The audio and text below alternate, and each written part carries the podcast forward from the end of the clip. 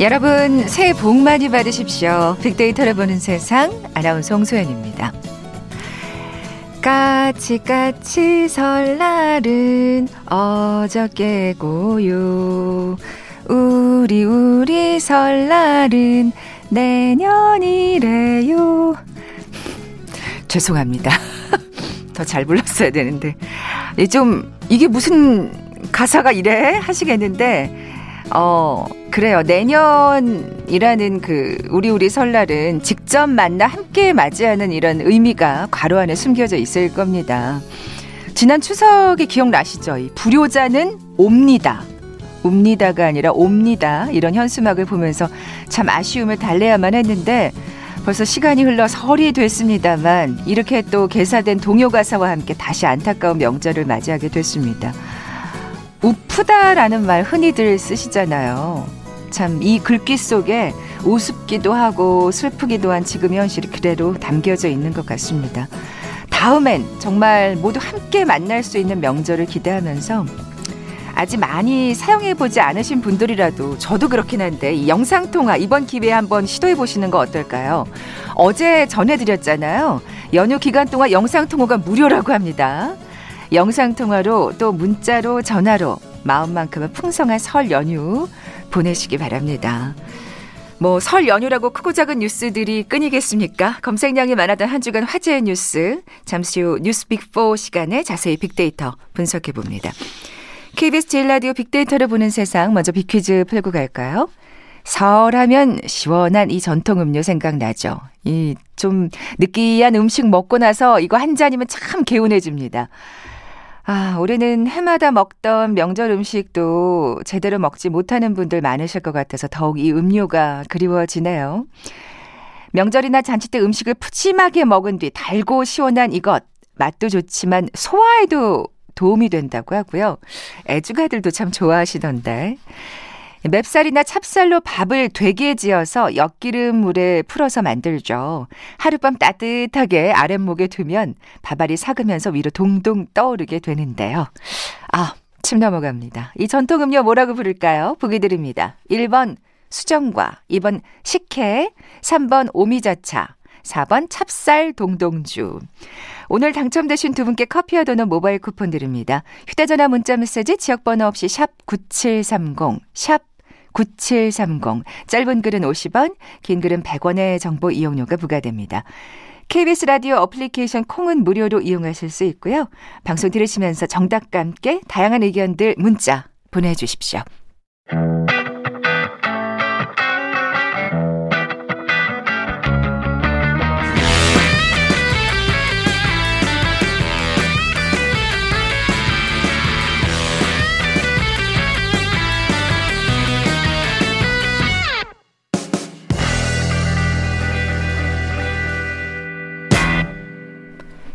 검색량이 많았던 한 주간 화제의 뉴스 빅데이터로 분석해 보는 시간이죠. 뉴스 빅4.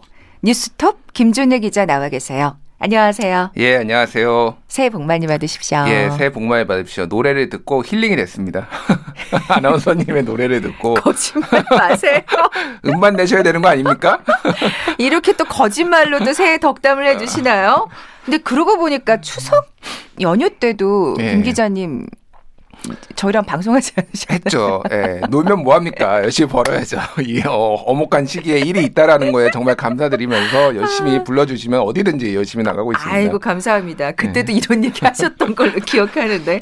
아, 저 뭐, 방송 끝나고 뭐, 가족과 함께 예, 네. 뭐 조용히 가족과 함께 지내야죠. 요즘 음. 뭐 어디 갈, 갈 데도 없고. 그러니까요. 음. 또 또 연휴 시작하자마자 또 확진자가 늘고 이래가지고 그러니까요. 더 조심해야겠다는 생각이 듭니다. 자 뉴스빅포 어떻게 선정하셨는지요?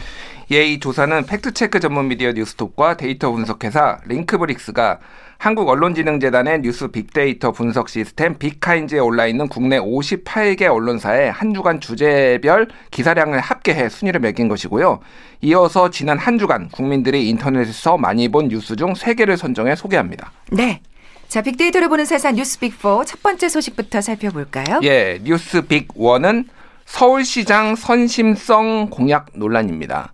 예, 뭐 사실 이게, 예. 너도 나도 지금 공약을 얘기하시는데 음. 너도 나도 또 공격을 하시더라고요. 예. 예, 이게 이제 뭐 시발점이 된 것은 예. 그 나경원 그 국민의힘 후- 예비 후보가 어, 서울 시민한테 1억 원을 주겠다. 뭐 이런 내용이 네, 나오면서 맞아요. 이게 예. 이제 그 시발점이 됐는데요. 정확하게 내용은 뭐 이런 겁니다. 그러니까 결혼을 하면은 뭐 4,700만 원. 그리고 아이를 낳으면 4,700만 원. 그리고 뭐 어, 장기 저리로 뭐 대출 이자를 내 주겠다. 그래서 그게 뭐 다 합치면 1억 1,700만 원이다. 이런 것들을 이제 공약으로 내세웠는데 이거를 두고 이제 그 어, 다른 당에서 먼저 공격을 한 게 아니라 내부에서 국민의힘 내부에서 네. 이제 다른 후보들이 공격을 하기 시작했어요. 워낙 지금 사실 단일화가 안 된 상태니까요. 그죠? 예. 예. 그래서 이제 오신환 후보가 어 좀 이게 이게 기사화가 많이 됐어요. 나경원인가 나경영인가. 그래서 이제 여기서 나경영은 어 KBS 라디오 진행하는 최경영이 아니고요. 예. 허경영. 예. 맞습니다. 예. 국민형 어 혁명당인가요? 네. 국가혁명당, 국가혁명당? 네, 그 이름이? 대표죠. 예. 그. 이름이 가끔 바뀌어가지고 예. 그러니까요. 국가혁명 배당금당에서 아마 국가혁명당으로 이름을 바꿨을 거예요. 아, 그 배당금 배당금당이 그 배당금이 없어졌나요? 예, 그 아, 이름을 뺀 그렇군요. 걸로 제가 알고 있는데 예, 어쨌든 그 그래서 그 최경 아니 죄송합니다 허경영 후보가 굉장히 좀 어떻게 보면 허황된 공약도 많이 낸 것으로 이렇게 사람들한테 알려져 있잖아요. 그 이미지가 있죠. 이미지가 있죠. 예, 예. 그래서 이제 그거를 빗대서 한 건데 이게 언론의 기사가 엄청 많이 나왔어요. 워낙 이렇게 재밌잖아요. 이, 이게 나경 나경영인가 이렇게 네, 해서 네. 그러니까 어떻게 또 공교롭게도 음. 사실은 중, 가운데 글자가 이름이 철자가 같아서 그러니까요. 정말 뭔가 라임처럼 돼버렸네요. 그렇습니다. 예, 예. 그래서 뭐 나경원 후보는 나경영이라니 나이팅게일이 될 것이다. 그러니까 어. 같은 낫이거든요. 나이팅게일하고 나. 그래서 이제 어 야, 그렇게 될 것이다라고. 정치인들 참 말 잘해야 됩니다. 예, 예, 그래서 예. 여기에 이제 여당 아. 후보들도 어, 다른 당 후보들도 공격에 가세하기 시작했어요. 그래서 뭐 박영선 어, 더불어민주당 후보가 또 언론 인터뷰 중에서 이걸 물어보니까 어, 비판 들을 만이다. 너무 이제 막 퍼주는 이런 식의 이제 공약이 난무한다라고 하니까 뭐 달나라 시장인가 뭐 하면서 또 나경원 후보가 맞받아친 것도 있고 음. 그래서 뭐 이게 지금 음, 여러 분석 기사도 나왔습니다. 예전에 나경원 후보가 예전에 국회의원 시절에는 민주당 즉 진보 진영에서 얘기했던 어떤 선심성이든 뭐 어찌됐든 복지 공약에 대해서 상당히 반대하는 맞아요. 어떤 스탠스를 예, 예. 많이 취했거든요. 그래서 그것 때문에 지금 여권에서는 굉장히 그거를 또 물고 늘어지시더라고요. 예, 그렇죠. 그래서 어찌됐든 입장이 바뀐 게 뭐냐. 선거 앞두고 이게 이거야말로 이제 선심성 아니냐. 뭐 음. 그런 얘기들도 나오는데 어쨌든 어, 나경영이라는 비판에 대해 나, 뭐 나경원 후보는 미래 위해서는 나경영 돼도 좋다 하면서 어. 이거를 적극적으로 오히려 마케팅에 지금 활용하고 그러네요. 있는 그런 상황이에요. 음. 그래서 지금 최근에 이제 뭐 선심성 공약이 됐든 뭐가 됐든 이것이 좀 실현 불가능한 공약들이 굉장히 많이 나오고 있는 건 사실입니다. 그런 비판 기사가 많이 나왔는데요. 일단 뭐 서울에 뭐 몇만 호를 건설하겠다 뭐 이런 것들이 예전에 한참 나왔어요. 그래서 60만 호. 뭐, 음. 막, 근데, 어, 서울에 전체 몇, 몇 가구나 있는지 혹시 아시나요?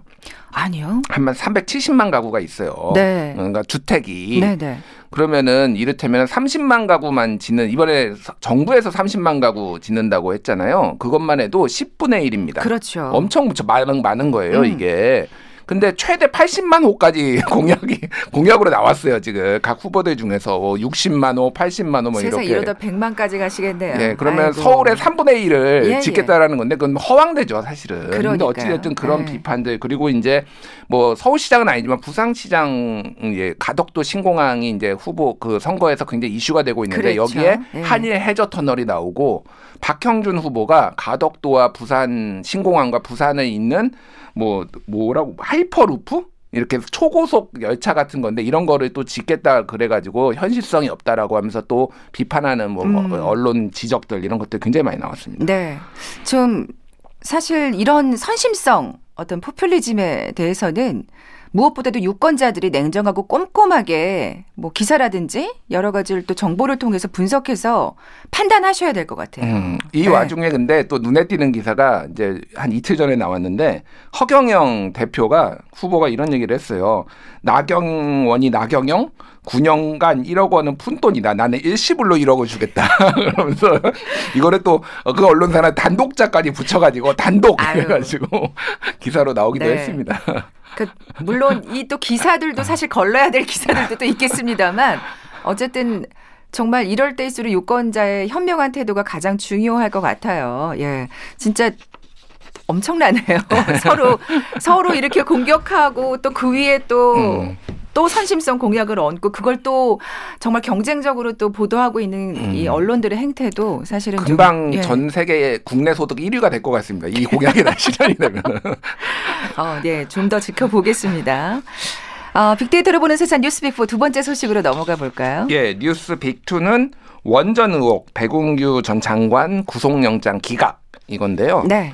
어, 이게 이제 9일 새벽 그러니까 8일부터 영장 실질 심사에 들어가서 9일 새벽에 나왔어요. 그래서 이제 상당히 이제 어, 정치권의 큰 파장 뭐 미묘한 파장이죠. 미묘한 파장을 일으켰는데 이제 산업부에서 예전에 월성 원전 그 월성 1호기 원전을 이제 가동 중단을 했는데 거기에서 경제성이 없다라고 평가를 했는데 경제성이 낮은 건 사실이지만은 그거를 이제 데이터를 좀 조작했다 뭐 이렇게 수치를 조작했다는 이유로 산업부 공무원들이 지금 구속되거나 불구속 상태로 지금 조사를 받는 상황에서 그렇죠. 뭐 그런 여러 가지 자료들을 또 없애려는 음. 또 예, 움직임도 있었죠. 그래서 예. 이제 뭐 워- 그 문건을 없앴는데 이제 북한 원전 추진 문건이 그 안에 있어가지고 최근에 논란까지 있었죠. 그랬죠. 근데 그거를 지시를 한 사람이 백운규 전 산업부 장관 아니냐라는 것들이 이제 뭐 여러 언론 보도나 뭐 이제 의혹으로 이제 나온 상황이었는데 네. 그래서 이 구속영장이 이제 사실은 구속영장을 엄격하게 보면은 구속 그러니까 도주 우려나 증거인멸 우려가 없으면 안 내주는 게 원칙인데 이거를 굉장히 정치적으로 해석을 많이 해요. 그래서 음. 영장이 기각되면서 검찰의 무리한 수사가 드러났다. 뭐 이렇게 이제 여권에서는 이렇게 이제 성명을 반응하겠죠. 네, 내기도 했고요. 그러면서 야권에서는 상당히 이제 뭐 저, 판사가 정치적이 됐다. 뭐 이렇게 이런 식으로 이제 어, 비판을 하기도 했고요. 뭐 그건 또 당연한 야권의 반응일 것 같습니다. 예. 예. 그래서 어쨌든 음그 영장을 기각한 판사는 혐의를 다툼의 여지가 있다라고 이제 어, 본 것이고 음. 검찰 어, 또 청와대를 노린 검찰의 수사가 차질에 빚게 됐다 이런 언론 보도도 많이 나왔습니다. 음. 그래서 어찌됐든 음, 지금 상황은 뭐 이거와 관련해서 뭐 이제 여권에서는 뭐 정세균 총리 같은 경우도 본인이 산업부 장관을 했었는데 어 백운규 구속영장 기각은 당연하다 이런 말도 뭐 많이 했고요. 그리고 또 이제 백운규 어, 전 장관이 영장 실질 심사를 받은 날 어, 박범계 그 법무부 장관이 에너지 정책 겨냥 수사 안 돼 이런 마, 말을 했거든요. 음. 그래가지고 이것도 너, 너 검찰에 뭐 가이드라인을 주는 것이냐 뭐 이런 식으로 또 이제 뭐 해서 압박이냐 이런 해, 뭐 이런 비판이나 해석도 좀 있었습니다. 어. 근데 그럼에도 불구하고 지금 계속 기사들은 나오고 있어요. 네. 그래서 지금 최근에 이제 뭐 월성 경제성 조작은 백운규가 지시겠다 단독 기사로 뭐 이렇게 뭐 어느 언론에서 나오기도 했고요. 그리고 예.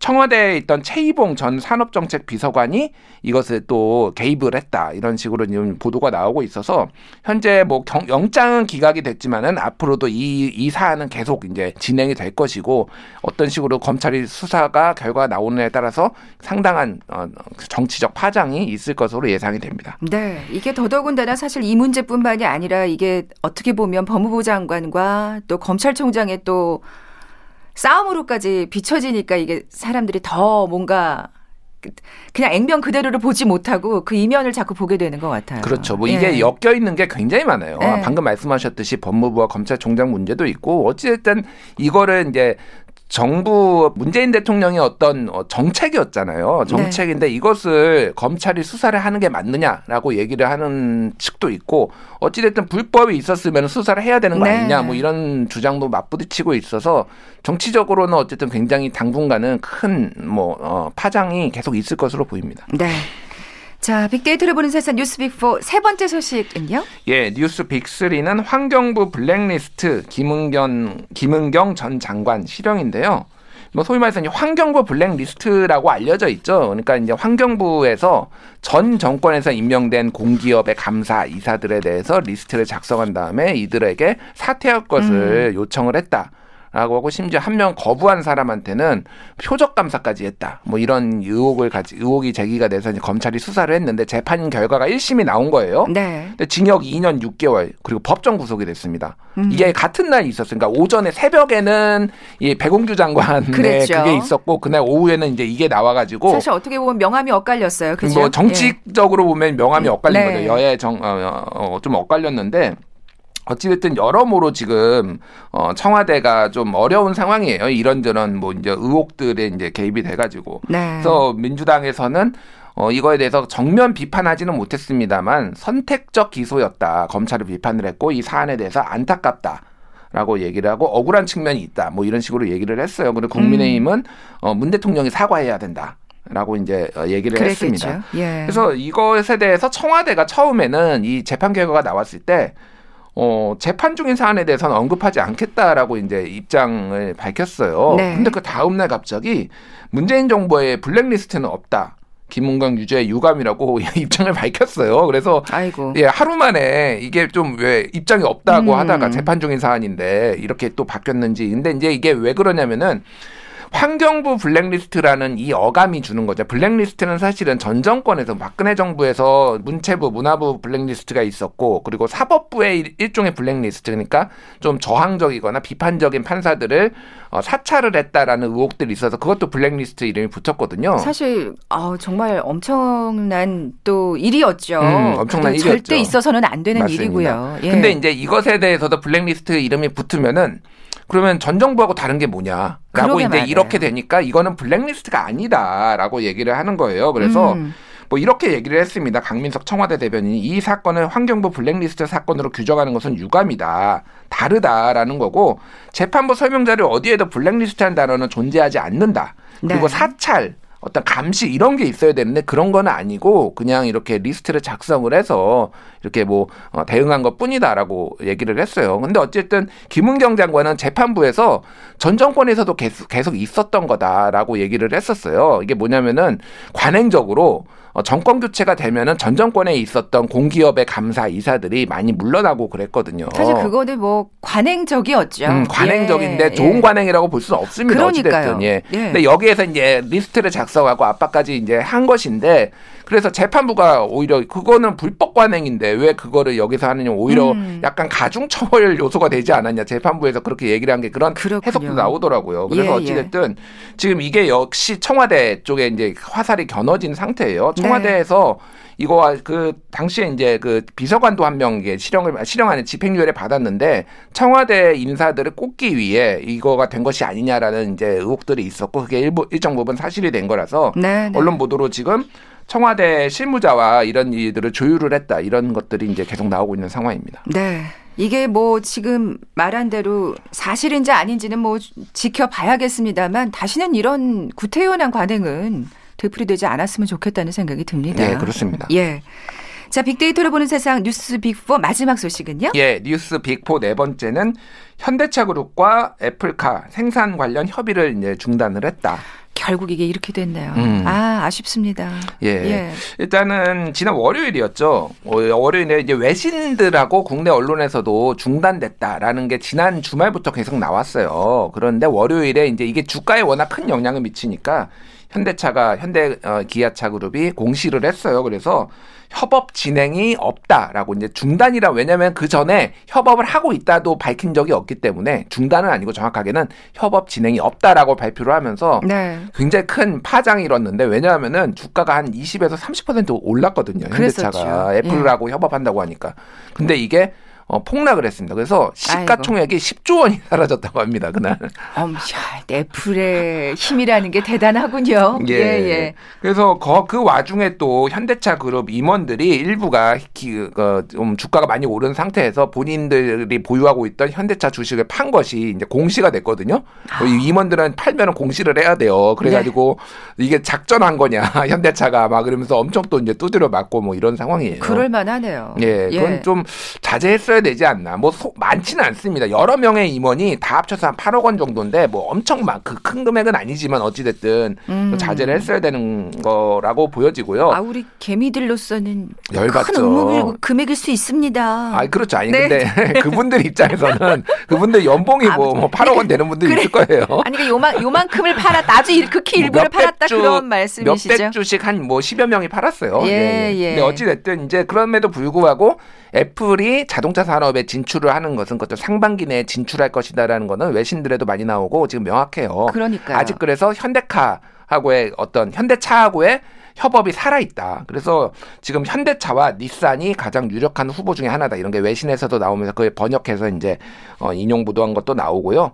그래서 지금 각국에서 지금 어쨌든 애플하고 누가 손을 잡을지에 그러니까요. 대해서 굉장히 관심을 가지고 있습니다. 야, 안 돼, 이제 너무 일찍 터트렸던 것 같아요, 기사를. 음, 그게 뭐 아쉬워요. 사실 애플이 워낙 그 성격이 그렇잖아요. 절대 네. 무언가 확실해지기 전까지는 뭔가 surprise 항상 이렇게 팡 터트리는 기업이라 그렇죠. 이렇게 미리 뭔가 정말 기사가 났다는 거에 대해서 굉장히 당혹해하고 불쾌감을 표했을 것 같거든요. 그렇죠. 예상에는. 그렇기는 네. 하죠. 비밀 유지에 대해서 예. 좀 안 지켜진 것에 대해서 애플이 불쾌했다라는 거는 맞는 것 같은데 어찌 됐든 현대차는 작년 판매 기준으로 전 세계 4위 전기차 생산 업체예요. 아. 그리고 애플이 BMW, 벤츠 이런 데 다 협업을 제시했다가 한마디로 까였거든요. 왜냐면 애플이 너무 가혹한 조건을 내립니다. 약간 하청업체처럼 이렇게 아. 하는데 핸드폰, 휴대폰, 스마트폰 시장에서는 그 정도의 독점적 지위가 어느 정도 있지만은 자동차 시장은 또 다르거든요. 그렇죠. 그래서 그 외신대 분석을 보면은 조건을 너무 가혹하게 했다. 현대차한테는 내놓으라고 하면서 자기네들은 내놓은 게 없다라는 거예요. 아하. 그래서 이게 이제 협상 조건에 약간 줄다리기 아니냐지. 그래서 아, 현대차 네. 그래서 현대카 현대차 카드가 살아있다라고 하는 이유가 아하. 현대차가 능력도 있고 그러다 보니까 서로 이해관계가 맞으면 다시 될 가능성도 있다. 문제는 좀 지켜봐야 될 것 같습니다. 네. 그러니까 근데- 제가 이런 얘기하면은 네. 너 현대차 주식 가지고 있냐? 막 이렇게 말씀하시는 분 있는데 절대 아닙니다. 한 주도 없습니다. 한 주도 없고 저는 주식 투자를 아예 안 해요. 막 예, 그런 거 알아주셨으면 알겠습니다. 예. 그냥 완전 무결하게 그 소식만을 전해주시는 예. 거. 어, 끝날 때까지 끝난 게 아니니 좀 더 지켜봐야 되겠네요. 예. 예. 자, KBS 제일 라디오 빅데이터를 보는 세상, 세상의 모든 빅데이터 함께하고 계신데요. 잠시 노래 한 곡 듣고 나서 네티즌들이 많이 본 뉴스 계속 이어가죠. 가호의 시작.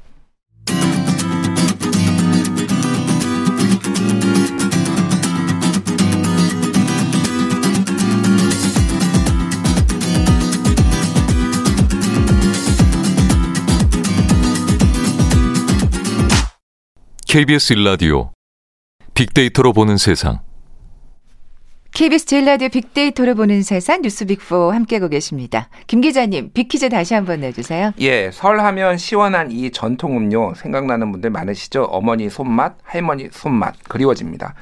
명절이나 잔치 때 음식을 푸짐하게 먹은 뒤 달고 시원한 이것은 맛도 좋지만 소화에도 도움이 되고요. 애주가들도 참 좋아하죠. 맵쌀이나 찹쌀로 밥을 되게 지어서 엿기름 물에 풀어 만드는 이 전통 음료는 무엇일까요? 1번 수정과, 2번 식혜, 3번 오미자차, 4번 찹쌀 동동주. 네, 오늘 당첨되신 두 분께 커피와 도는 모바일 쿠폰 드립니다. 정답 아시는 분들 저희 빅데이터를 보는 세상 앞으로 지금 바로 문자 보내주십시오. 휴대전화 문자 메시지 지역번호 없이 샵 9730, 샵 9730입니다. 짧은 글은 50원, 긴 글은 100원의 정보 이용료가 부과됩니다. 콩은 무료로 이용하실 수 있습니다. 저는 4번이 확 땡기는데요. 찹쌀 동동주가. 어머, 저랑 똑같으시구나. 저도 속으로 그 생각을 하고 네, 있었어요. 찹쌀 동동주가 참 맛있긴 한데 정답인지 여부는 제가 뭐 말씀드릴 수 없고요. 근데 저는 좋아합니다. 네, 네. 그냥 개인적인 기호인 걸로 기호인 그렇게 걸로. 넘어가겠습니다. 예. 아, 근데 진짜 전에다가 이거 동동주 예. 자, 네티즌들이 많이 본 뉴스 살펴볼까요? 예. 네. 어, 첫 번째는 오마이뉴스가 보도한 건데요. 레고 블록 선물하지 마세요. 미국 작가의 섬뜩한 경고고요. 아우, 이- 저도 이 딱 기사 제목 보고 나서 클릭하게 되더라고요. 예, 2월 9일에 가장 많이 본 뉴스 4위에 올랐습니다.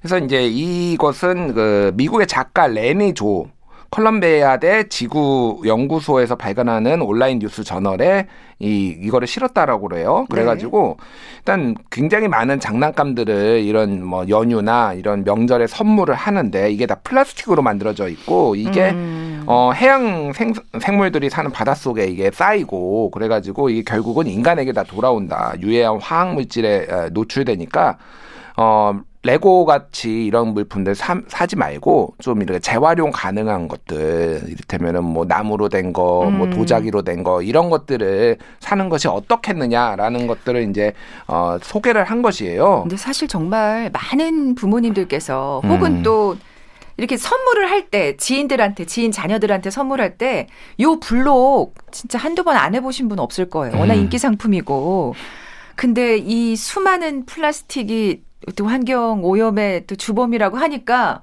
진짜 이 기사 제목 그대로 섬뜩하더라고요. 예, 네. 그래서 영국의 플리머스 대학교에서 연구를 했는데 레고 블록 같은 경우에는 바닷속에서는 짧게는 100년, 길게는 1300년까지 분해가 안 된다고 그래요. 그리고 예. 레고 블록은 작잖아요. 네. 그럼 물고기들이 또 그렇죠, 먹을 수도 그렇죠. 있습니다. 아이고, 그러면은 이게 예. 뭐막 많이 나오는데 물고기 배를 갈라 보면은 굉장히 많은 플라스틱 덩어리들이 이렇게 있다. 그 렇죠. 예, 그런 네. 것들이 있어서 어렵다라는 거고 그래서 뭐 여러 이거 말고도 이제 뭐 가디언지에 대해서 이제 보작 가디언지가 영국의 가디언지가 보자기에 관한 기사를 실은 것도 소개를 했어요 이 기사에서 과대 포장 정말 많잖아요 요즘 네, 그런 네. 것들 말고 재활용 가능한 보자기로 선물을 싸가지고 이렇게 포- 어, 선물하면 어떻겠느냐 뭐 이런 음. 것들이 제안한 기사도 소개를 하고 그랬습니다. 우리나라 보자기가 참 이쁜데. 그러니까요. 예. 어, 댓글은 어떤가요? 예. 그래서 뭐 저처럼 긍정 놀라신 분들 많죠. 예, 네. 긍정과 부정이 좀 엇갈린 게 아, 아, 있어요. 그래요? 그래서 예. 설 추석에 겉만 과장된 선물 포장 싹 바꿨으면 좋겠어요. 음. 까서 버니, 버리느라 고생, 경비 아저씨들도 정리하시느라 고생, 뭐 이런 것도 있, 있는데요. 친환경 좋지만 전부 가벼운 쇼에 불과하다.